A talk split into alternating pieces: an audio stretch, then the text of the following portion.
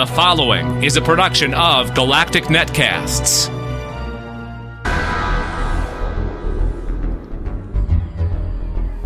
and welcome to Who Review. This is a brief synopsis and spoiler filled review of The Magician's Apprentice. So, shall we start?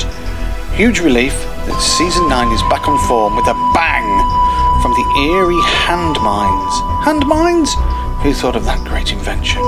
Particularly scary, very creepy. Of course, I think they was probably overshadowed with the glorious return of Missy. More of that soon. What about Capaldi's clowning around? This episode had it all. Now, early on, we get awesome lines fed by the Doctor, and that just sets the mood. And then we see Davros as a child. Kill him or save him. And then the madness begins. Oh, oh, I love this episode. I thought this is one of the best starts to the new series, well, since Rose. Would you save Davros? Would you? You stumble across him? You know he's going to become some sort of Dalek megalomaniac? Well, I asked a seven year old boy what he would do.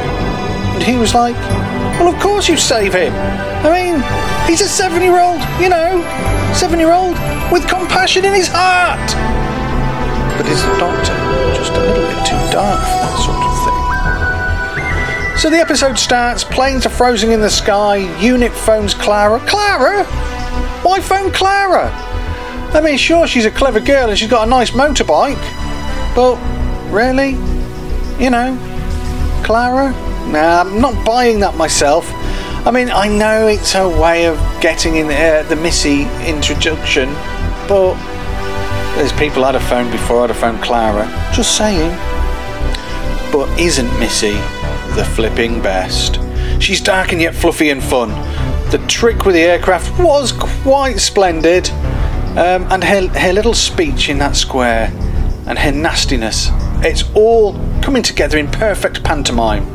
Michelle Gomez is on stonking form. Considering this is episode one, well, I hope we have more of her to come. And as for her apparent death, just simply stating, well, death is for other people. That's okay. I'm quite happy with that. We've already seen one way how the Master can come back in previous episodes. So the fact that, you know, the Master can come back or Missy can come back, that's fine by me. So the whole colony Sarff, what did you think? Little snake man made of snakes? A little bit Voldemort? Maybe. But where's he going? Is that Mos Eisley? Well, it's not Mos Eisley, of course. But uh, I don't think it's the only reference to Star Wars. I counted three. I'd be keen to know how many you counted. So, onwards, onwards, we get to see the Doctor playing the Doctor Who theme tune on a Yamaha guitar on a tank. It's all gone a little bit Bill and Ted. Did I object? No! I rewound it several times because that frankly was awesome! And was it actually Peter Capaldi playing? Well, of course it was! I've popped a couple of YouTube clips onto the uh, onto my show notes page. I hope you have a look. It's absolutely splendid. So, whilst I didn't particularly like Colony Sarff, I, I don't understand why the Daleks would have a need to uh, employ someone else. I mean, they could just use their Robo Men. Surely their Robo Men would fit in a bit more. I mean, I'm presuming Colony Sarff is some sort of bounty hunter, but truthfully, why would anyone work for the Daleks? I mean, the Daleks are all about, well, Daleks. They're all about sort of destroying everyone else. So that bit didn't gel with me, but I loved the way he moved around. Now it's been revealed in a in a, in a little YouTube clip that he's got one of those new two-wheeled, what the cool kids are calling, hoverboards.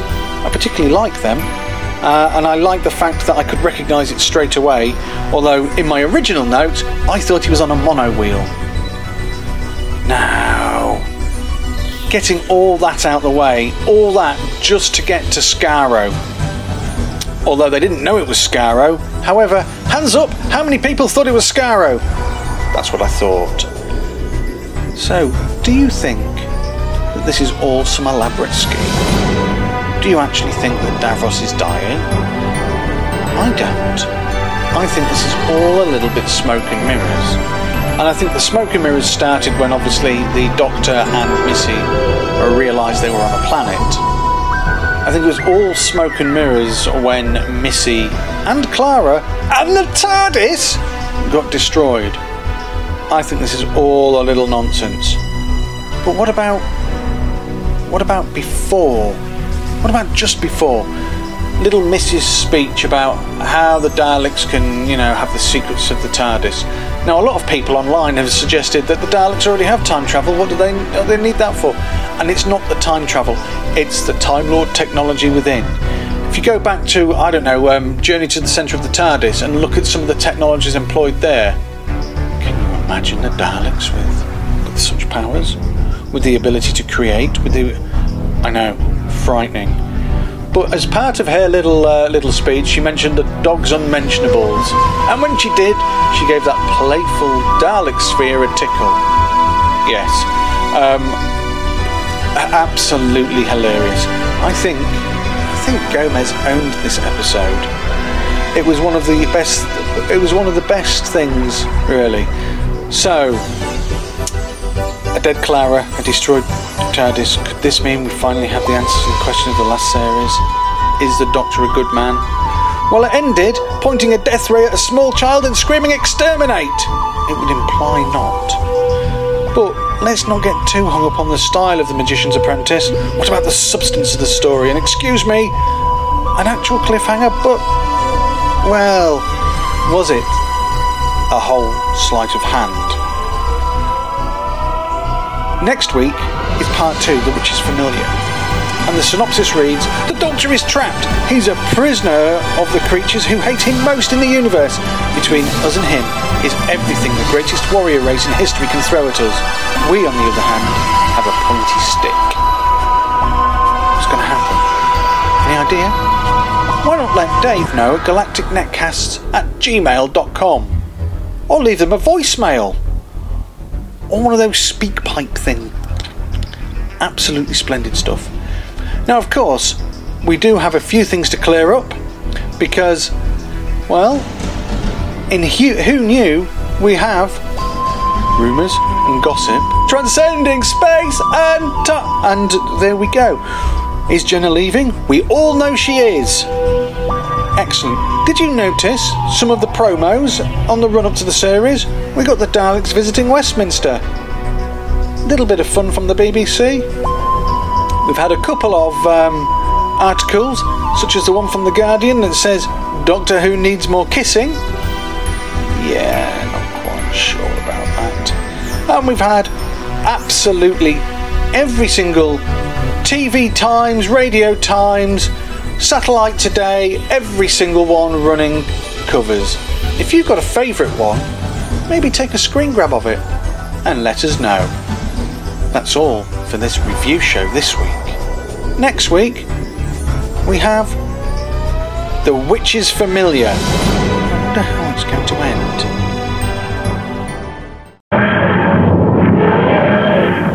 This Galactic Netbite has been brought to you by ImperialSteam.com. Why not follow me on Twitter at Imperial Gnome? Email me at imperialgnome at gmail.com or look me up on Facebook or just ask my Galactic Netcast friends how to contact me.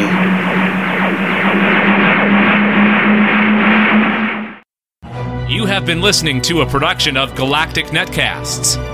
For more about the show you just listened to, including how to subscribe and give us feedback, plus additional podcasts from the Galactic Network, daily news features, videos, links to our social networks, and more, go to gncasts.com. That's G N C A S T S.com.